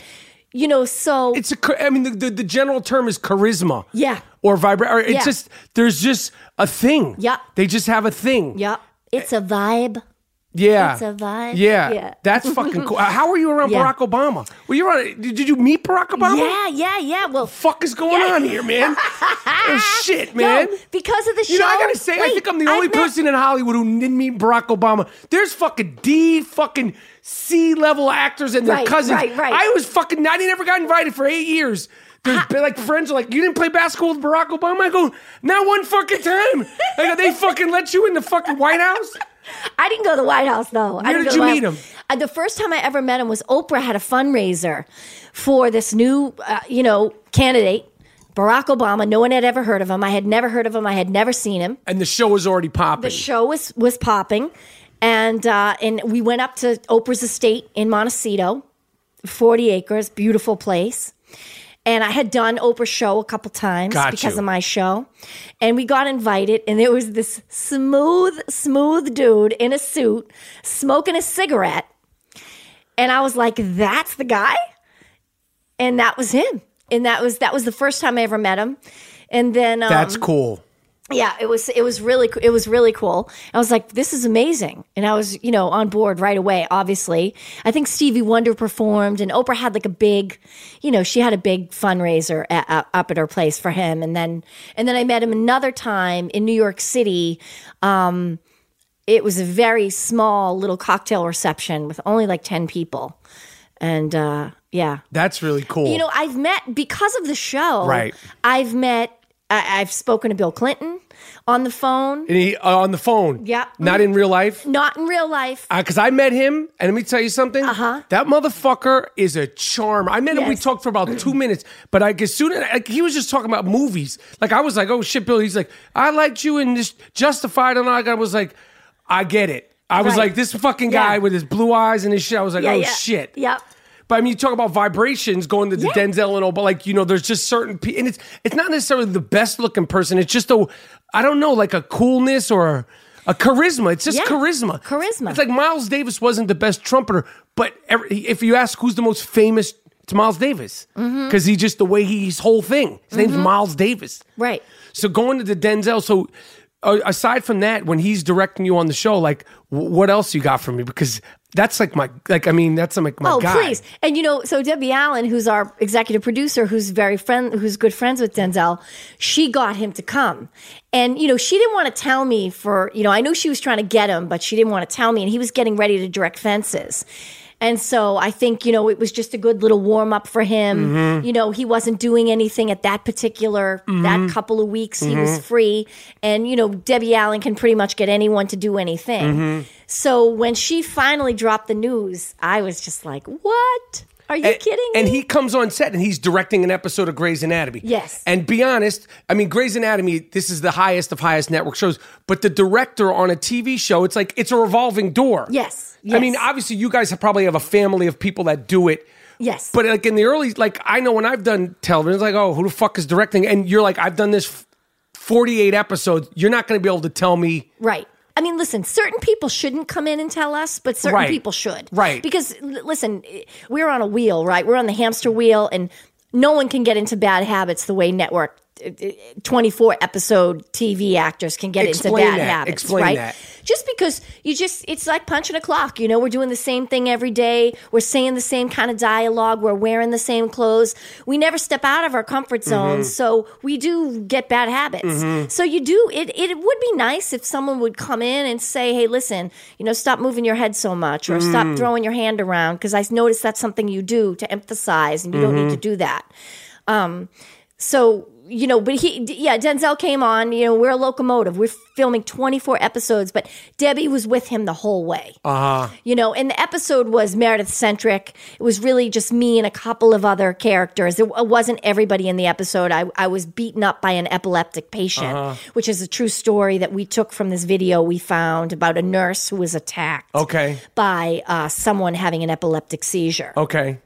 And uh, so it was based on true events that we had a video of a security video from a hospital. I got you. So we had this, and uh, and yeah, that's you know one of the hi- the other highlights. I mean, my path has been an interesting one in all the ways I didn't expect it. I got You you. know, I, I wanted to do this and I wanted to do that, but even though I've been on the show for so long and, and, and that wouldn't appear from the outside to be the most creative path, I have an awful lot of my boxes checked. Fuck you know, yeah. I've worked with Leo, I've worked with Spielberg, I've worked with Denzel. I don't know why you're So- downplaying it. I mean, it's No, you fucking awesome. You know, I don't know. I just, you know, I mean, it's I, in the, especially where we are now. It's like you got people, you know, that come out of nowhere. They're fucking like Justin Bieber.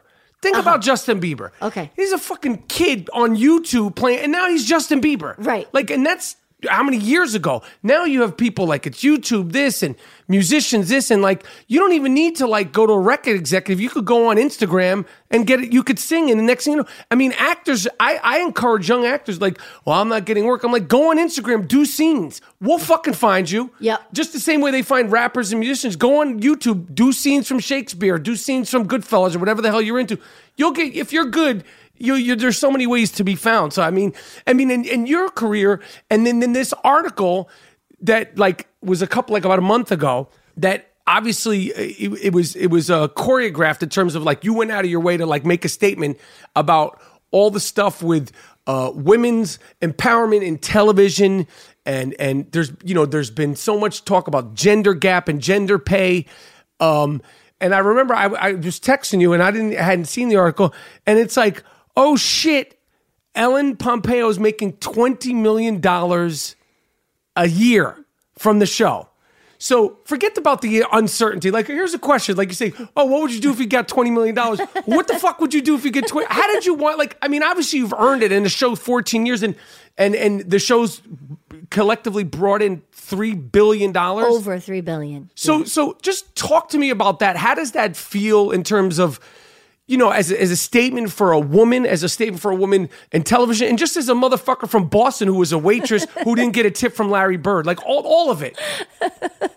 Yeah, I mean, listen, I just think that, um, I mean, I don't know. I don't know what to say. I, I know a, a- lot of women have come up to me. I'm very, uh, first, I want to say that I'm very grateful for the way the article was perceived. Yeah, because that's what I'm saying. Choreographed in terms of it wasn't you, and you should have a hand in it. But still, but still, listen. I I happen to be a, a very authentic person, right? I pride myself on being authentic and telling the truth and speaking my mind because I feel like one of the things that bothers me about society, politics, show business is that everybody's trying to Instagram, everybody's trying to present this image that's better than, right? Mm-hmm. Everybody's trying to present what image they want you to see of them. Mm-hmm. And my goal is always to try to be as authentic as possible. Mm-hmm. So in my quest for authenticity, listen, I run my mouth. Right? I say how I feel. And we know that can go sideways real quick. Yes. Right? So I am grateful that the response Can it? I don't know. I don't run my mouth at all, Ellen. I'm grateful that the response has been as positive as it has been mm-hmm. because I did do it with the best intentions mm-hmm. and tried to do it in a in a humble, truthful way to mm-hmm. inspire other women. But you never know how shit's going to come across. So I want to say first that I'm very grateful to the response that for the response that I've had because everybody has been very inspired by it and the women coming up to me have really been it's been a very moving experience. That's cool. To know that you inspire people and that you move people. in the business and just fans, just in Yeah, general. for sure. Just other women in business. Now, I get into tricky situations because, you know, it's like I, yeah, I had the balls to ask for that money and I had the balls to stand my ground in that way because I had those numbers, Right. right? I had two things. I had the numbers. CAA, my agency, put together a package for me and told me what the show has made out there in the universe. Was this in your head like I'm not getting paid enough? No, no, no, not at all. So when you know when you're doing this this long, right? Shonda had made the move to, to Netflix, and you know if she's not going to be at the helm, Shauna made she made the deal to for she's doing her own thing in uh, Netflix. yeah, she left her deal at ABC Right. and is now going to be in business making television shows for Netflix. Got you. So with Shonda not at the helm anymore, well, you know, it's like, do I still want to be involved in this? And what is the show going to look like without Shonda's involvement, Mm-hmm. right? How far away was she going to step? Because, you know, I'm ride or die for her, Mm-hmm. but I don't know about is someone else coming in? Like, what is that? What is this going to look like? Mm-hmm. So we, we Shonda and I spoke, and you know, the show makes a lot of money for a lot of people, her and me, you know, residual wise, everything wise. So, you know, I'm super realistic. I'm 48 years old. I have three kids. I work four minutes from my house. It's a great job. Um, and and so I said, you know, yeah, we want to keep this going. What's it? What do you want? Do you want to keep it going? I said to her, and she said, yes, I absolutely want to keep it going. And do you want to keep it going? Okay, I want to keep it going. If you want to keep it going, so what do we both need to keep it going? Got you. And I was like, listen, I directed this year. Um, I liked that. It did take me away from my kids and it's hard work, but I really haven't done anything in 14 years and I'm getting really itchy. And I got some, you know, cool offers from some other um, streaming places. Um, I got, I, I had a couple of super cool series thrown at me. And I was like, oh, so she's stepping away. This is the time where I could step away Right. there's a couple people looking at me and this you know it might this might be the time I got you. but then I said, then she said to myself, you know, what's it going to take? And I was like, well, I need to be empowered. I need to feel like an ownership of this show and I need to grow in business. Ownership in terms of financial. Yes, financial ownership of the Right. show. And you don't want to just be an actress. Right, right, right. Which I've had ownership over the show before, but just not as big a piece. I got you. Um, and I think that yeah, the acting thing was kind of I outgrew it. You know, I I told you before I do houses. That's sort of my creative outlet. Mm-hmm. I love home design and um, construction and all of that. But I guess the acting thing was never. I don't know. I feel like I've done so much of it. I guess got that my acting bulb is kind of burnt. I got you. So I was like, but if I can stay here and I can direct and I can produce and I can produce other shows and ABC is going to give me a deal and let me make, create other, because really I've had a master class in making television, Right. right? Is really, I have my master's degree in making one hour drama. I know you. everything about it. So, and that's in the business side of it now is what's interesting to me. I got you. You know, acting is cool. Uh, I'm say I would never want to do it again, or I wouldn't want to do it. But it's a young girl's game. You got to get on a plane. You got to travel. You got to live in Canada for eight weeks. You got to roll around in the mud, take your clothes off. You know, walk across a glacier. Mm-hmm. Then you got to put on a dress and parade yourself on a red carpet like a pony and, Right. and promote it. Right. It's hard work. Right. being an actress Right. or actor. It's hard. Right. Mm-hmm. I think it's harder for actresses than it is for actors. You I know? agree. The conditions, what you're meant to do, the shit you have to put up with. And there, there's an expiration date for, for, an for the majority of, date. of women. It's Yeah. that's just the way it is. Especially if you if you started working when you're young. Yeah, You know, sure. like it's just this the way it is. So I like the business side of it now. So I was like, this is cool. This is a cool place for me to transition at 48 to transition more into the business side and you know produce the show and help produce a spin-off and and produce other shows and so i'm more trying to move my business into that now I got you. And and so, what has been the response, in just in terms of like when you like see this in print? Ellen Pompeo's making twenty million dollars an episode, and like, what are we buying? Are we buying planes? Are we buying like a car? like, like if you're around your friends, are like, "Nah, bitch, I'm not paying for lunch." Like, well, like, how, what, like, what has been the sort of the fallout from everybody knowing, yo, you make twenty fucking million dollars. I'm not fucking paying for the for the salad. You could no, pay no, for the salad. I always have to pay for the salad. That's the fallout. Mm-hmm. I always have to pay for the salad, and I'm happy to. You know, Right. Um, listen, if you, you know, I, I feel like my whole life, you know, people have been generous with me. This town has been generous with me. Right. People have been generous to me, generous of spirit. The fans to watch the show for this long. You know, the universe has been good to me, and I have to be good to the universe back. Right. Right. And that's what feels good, and that's the right thing to do. So, um, you know, it's a little awkward to have your pay out there Right. like that. That's typically not something I'd be. Because I was going to ask you to borrow twenty bucks today. Yeah, yeah, no, like you know, you like that's like okay, fine, Yeah. All right, Yeah. But but you, you know that's what I'm saying. Like just in terms of people knowing, like it's But one you know, like what my business manager will tell me is 20's only 10, Ellen, so slow down. okay, And flying private will get you broke real quick. yes, That's Yeah, the quickest way. You got to be, be yeah. That's out. not the way to play yeah, it. That Do you hear me, DJ Khaled? right? You hear me, Khaled? Right. Okay, I'm sure Khaled's not paying for all those those jet lucks. Right, But, right. But that that But flying private Is that what gets people? Yeah, that'll drain your bank account real quick. Um. So so so you the, the That's an house. expensive luxury that you get very used to. Yeah, you got to be really, really. It's got to be some real guarantees. you got to, yeah. So the, the buying and selling houses, you we were talking about this earlier. This is something you love to do, Mm-hmm. and and how does that work? You'll see, like like why do you get involved with it? How do you even have time to get involved with that? And like, take me through like your latest house thing. Like, what happens? You I- see a shithole. Yeah.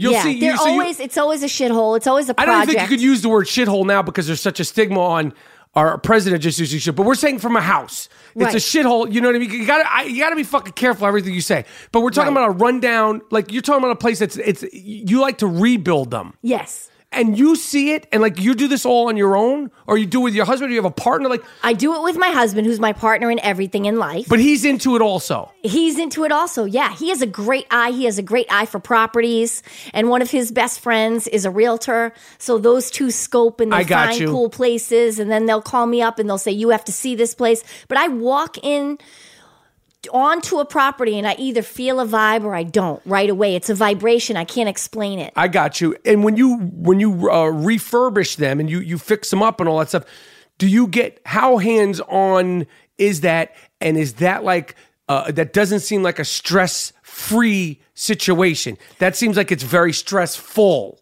It's very stressful, but you know, it's exactly like producing. Okay. It's exactly like Are you the foreman and shit? like, are you sort no, of the I mean, you- contractor? You, hire people, but the less you're involved, the more money you're going to spend, and the more money they can take from you. Because contractors and project managers, you know, They they're fuck all, around, right? They're all professional extortionists. Right. They know shit that you don't know. Well, how do you know you don't need seventy five hundred feet of copper piping? Right. Maybe you really only need 50,000 feet of copper piping. You, you know what I mean? They can hustle and extort you for money so easy. And you don't know what's going especially, on. You don't really know what's going on. It's like when you take your car to a mechanic, you don't really know. H- how much know? do you know about it now? Like, how confident are I mean, you about it now? I don't know a lot about building. Like I, I don't know. I know a lot about interior design. I don't know a lot about building, and you could get really jammed up in construction. do you enjoy doing? So you must enjoy doing it. I do. I, you know what I'm I so like? scared of it. You know what I like? I realize this. I like solving problems. I always, you know, people always ask me advice, and I said, you always want to go in with a solution. Don't ever go into a supervisor, your manager, your boss. I just did this thing for InStyle magazine, this Laura Brown, who I love. She's taken the mm-hmm. magazine in such a positive female empowerment direction. Mm-hmm. And she said, You know, what's your advice? And- I said, Always go in with a solution. Don't ever be the problem. Even if there is a problem, don't go in with the problem. Go in with the solution. I got no you. such thing as problems, only solutions. That's a Chris Ivery quote. Okay. Uh, all right. And, and you you said you so you have a production deal now. Yes. Well, And- I, I have had one, but Yeah, I, I have had one for a few years. Is it something you've been working on a lot, or are you focusing on it more now? No, And- I've been working on it a lot. Listen, it's it's the hardest thing. I mean, you think other careers are hard. I mean, producing is absolutely the hardest thing I've ever done. why?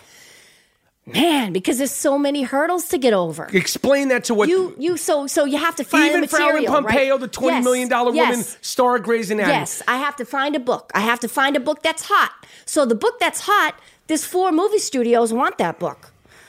So I have to now compete with them to get that book. How do I compete with them? I have to have ABC bid for that book for me. Mm-hmm. If they don't bid as high as Sony, if Sony offers more money, that's gone. That's Okay, it. Let's say ABC does bid for the book, so you get the book, and then what's the next hurdle? Uh-huh. Then you have to find a writer. and it, that's a fucking that's like getting married. Yes. that's rolling Yes. of the dice, getting married. Yes, you have to find one who likes the book, who has a good take on the book. Then, even if you love that writer and that writer's dope, the studio has to like that writer.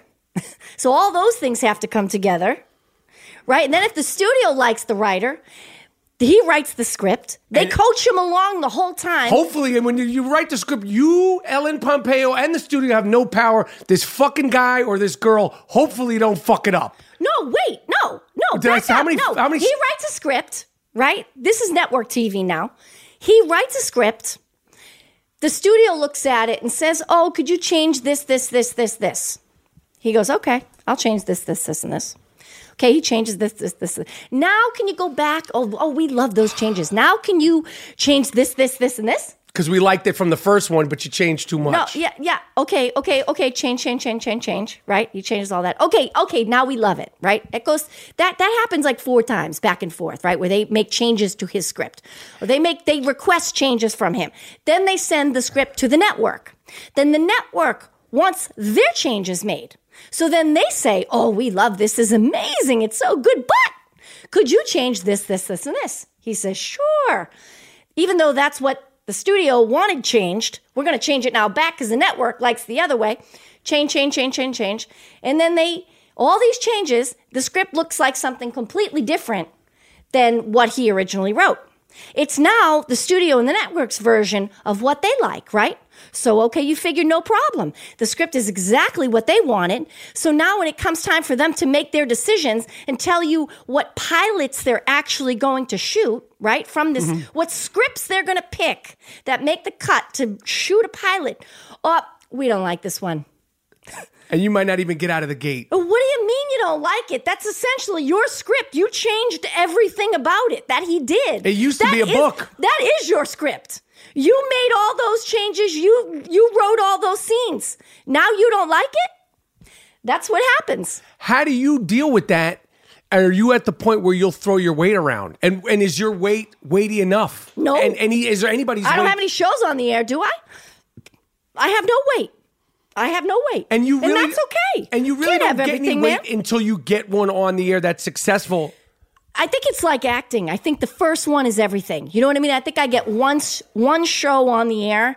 I think the other ones will once I prove myself, then it'll be easier. Which by the way, I'm cool to do. Mm-hmm. I'm cool to prove myself. Mm-hmm. But I will sit here and say that I do think it's harder for women.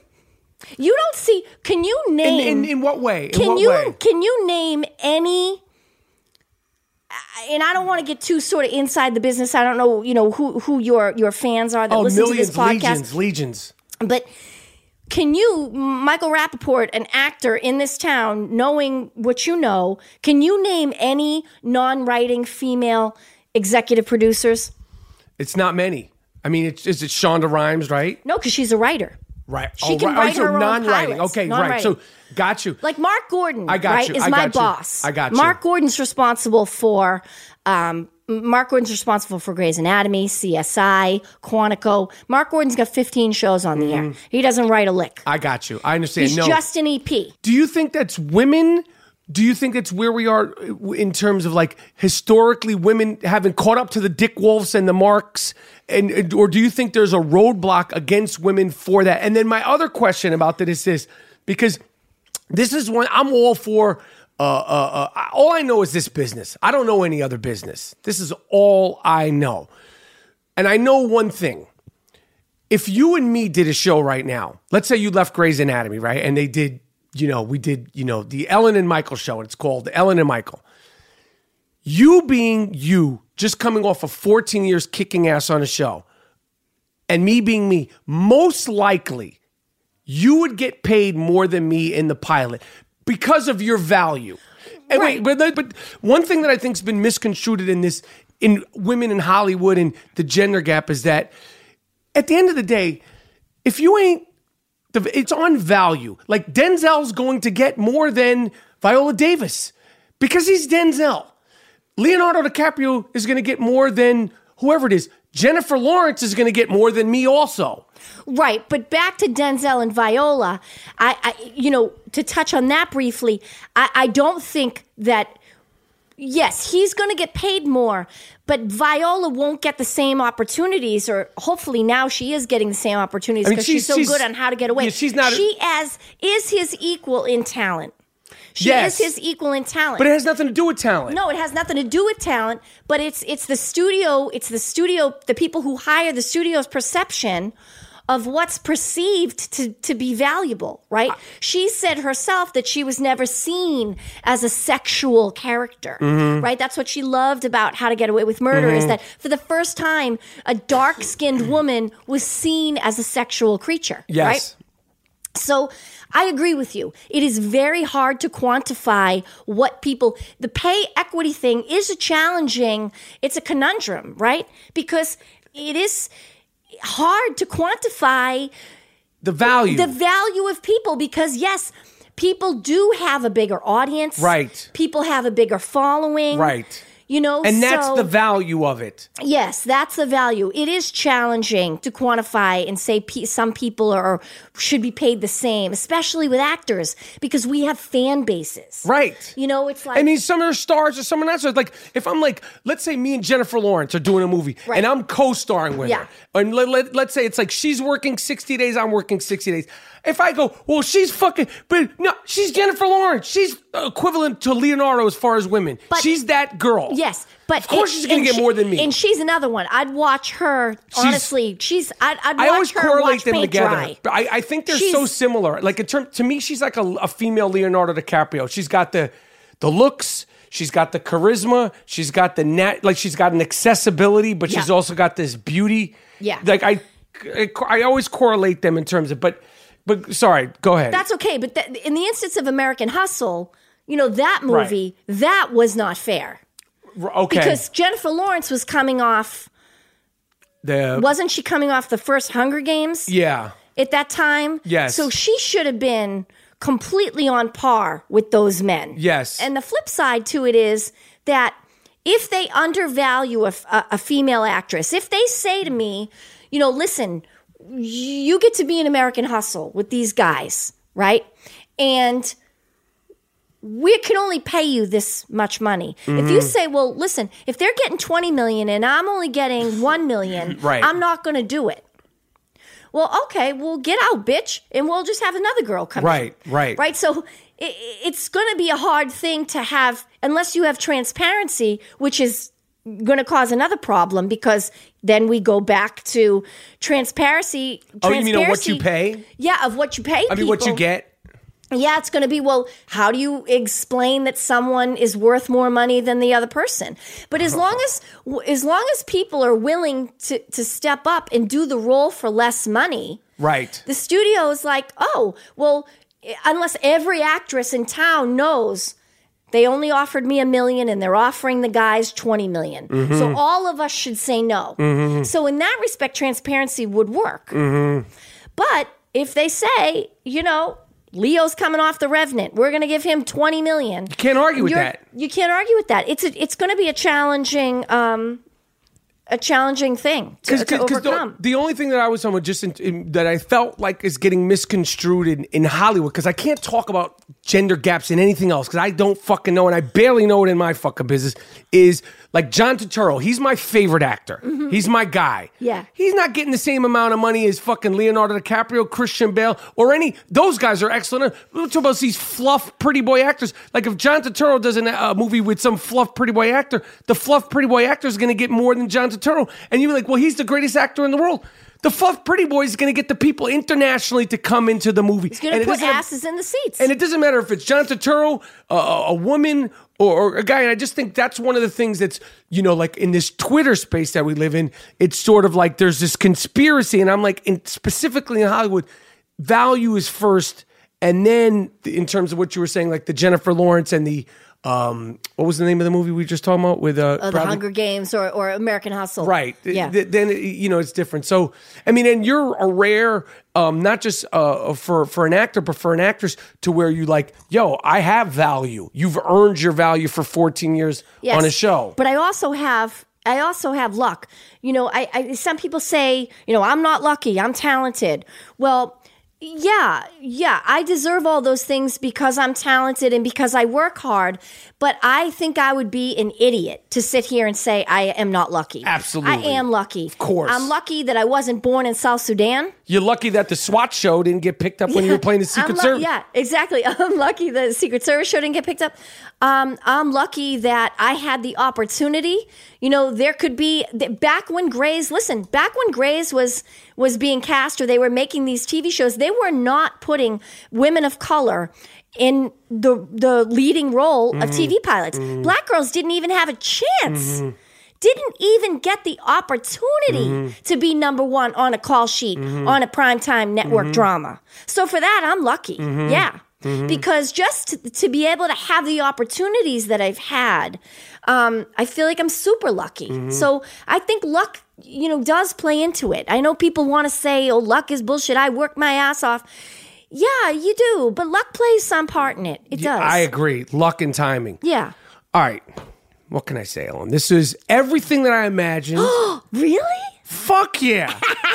and I feel like this is what I'm going to brag about this. I feel like because of the form of this, and I've seen you on so, I mean, you've done every talk show two, three, four times, um, but because there's parameters on it, I feel like the essence of Ellen Pompeo has come out on the I Am Rapaport Stereo podcast. I want to say, Larry Bird, you fucked up.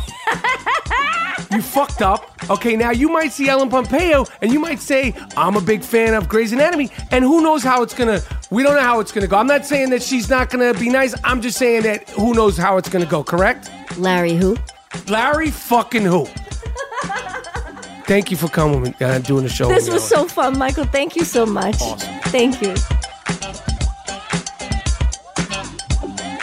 All right. I told you, we came, we saw, we conquered. I want to thank Ellen for joining me on the I Am Rapaport Stereo podcast. Uh, what can I say?